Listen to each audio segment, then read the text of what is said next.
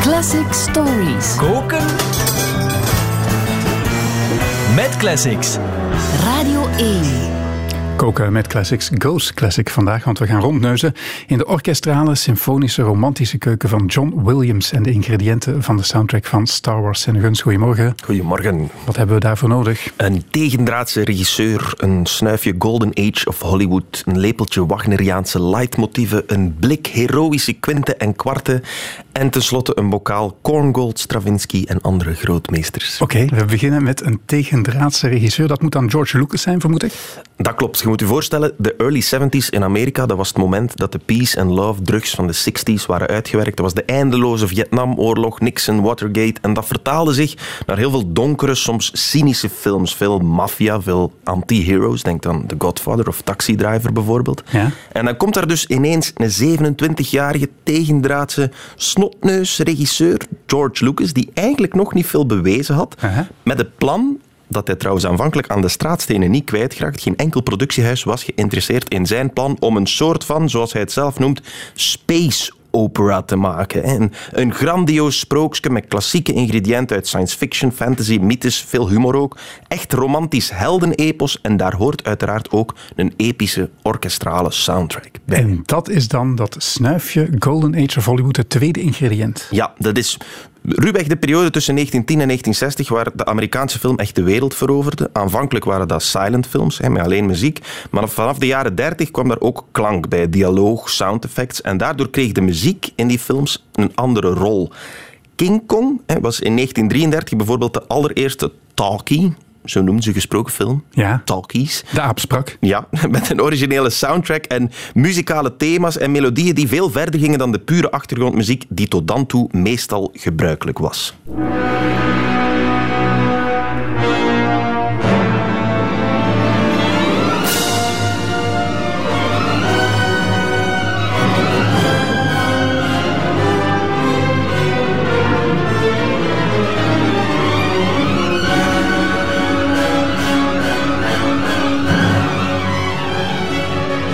Je ziet hem komen. Voilà. En Kong. Op zijn borst aan het kloppen. Groot en episch Hollywood in al zijn glorie. Dat is dus de sfeer die George Lucas midden de jaren 70, als dat eigenlijk al allemaal weer uit de mode is, terug tot leven wil wekken. En hij belt zijn goede vriend Steven Spielberg en hij vraagt zich, ken jij niemand die mij een epische old-school classic Hollywood score kan bezorgen? En Steven zegt, ah wel, ik heb net met iemand samengewerkt die een fantastische soundtrack geschreven heeft voor Jaws.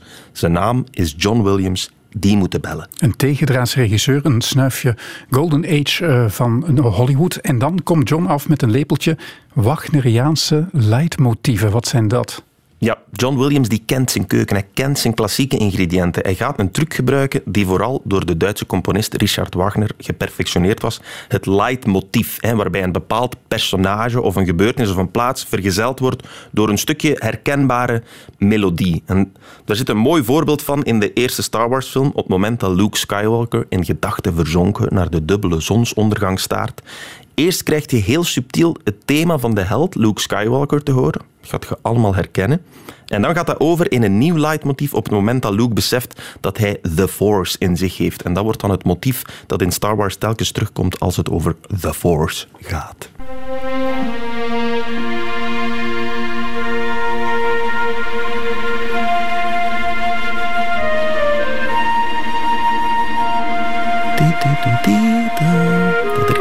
Heerlijk, hè?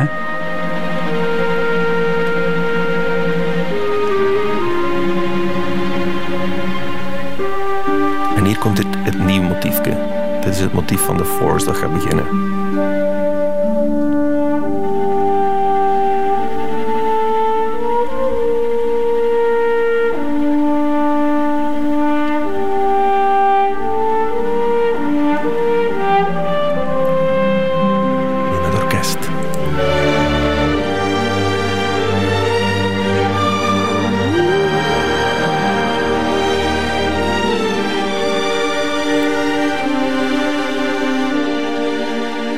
Ook grote gebaren bij, vind ik. ja, nogthans staat hij heel ingetogen naar die zon te kijken. Maar dat is dus de reden, deze soort muziek, waarom dat alle regisseurs daarna zo graag met John Williams werken. Hij schrijft melodieën die de mensen bijblijven, die je meteen associeert met bepaalde films, met scènes en figuren, die in sommige gevallen de film zelfs gered hebben. En de hoeveelheid onsterfelijke leidmotieven die John Williams bij elkaar gecomponeerd heeft, dat is werkelijk absurd. We gaan even misschien een medley doen op piano. Ik zal beginnen met een, met een streepje Star Wars. Moet ik ze herkennen? Ja, je moet ze herkennen.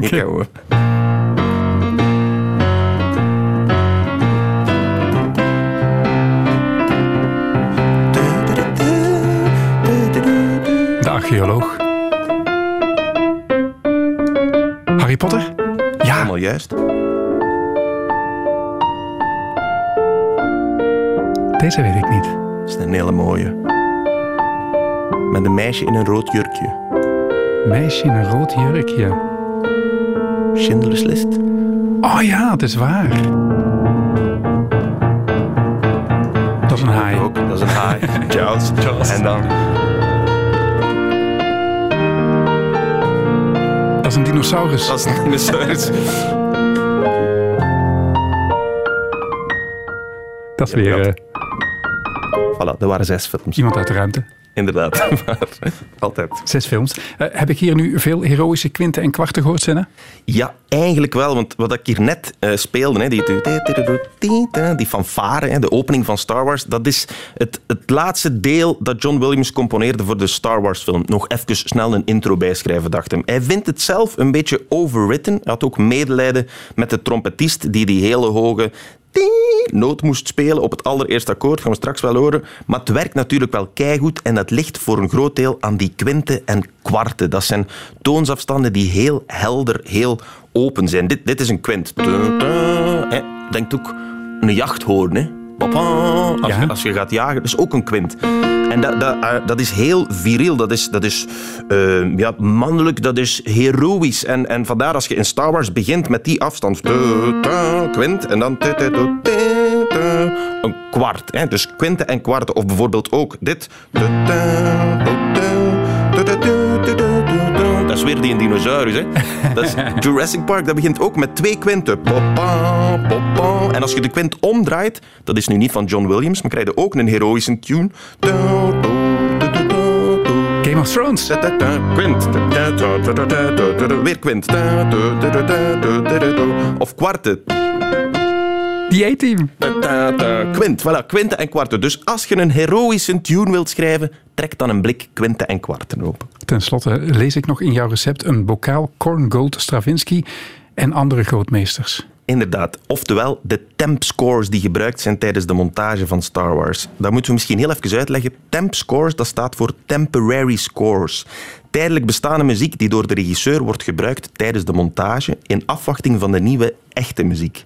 En George Lucas gebruikte bij het monteren veel bestaande klassieke muziek of muziek uit oude Hollywoodfilms. Dit is bijvoorbeeld het thema van de film King's Row uit 1942, gecomponeerd door Eric Korngold.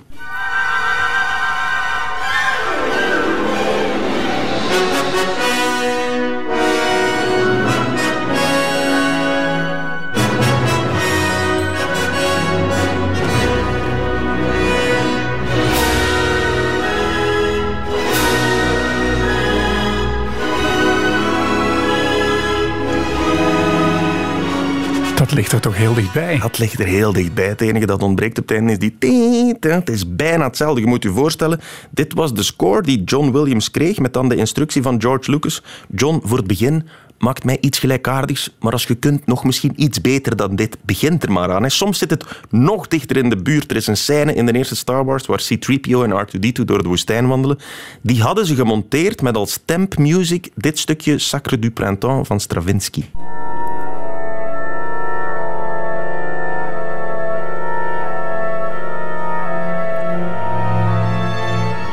En dit is wat dat John Williams daarvan dan uiteindelijk maakt.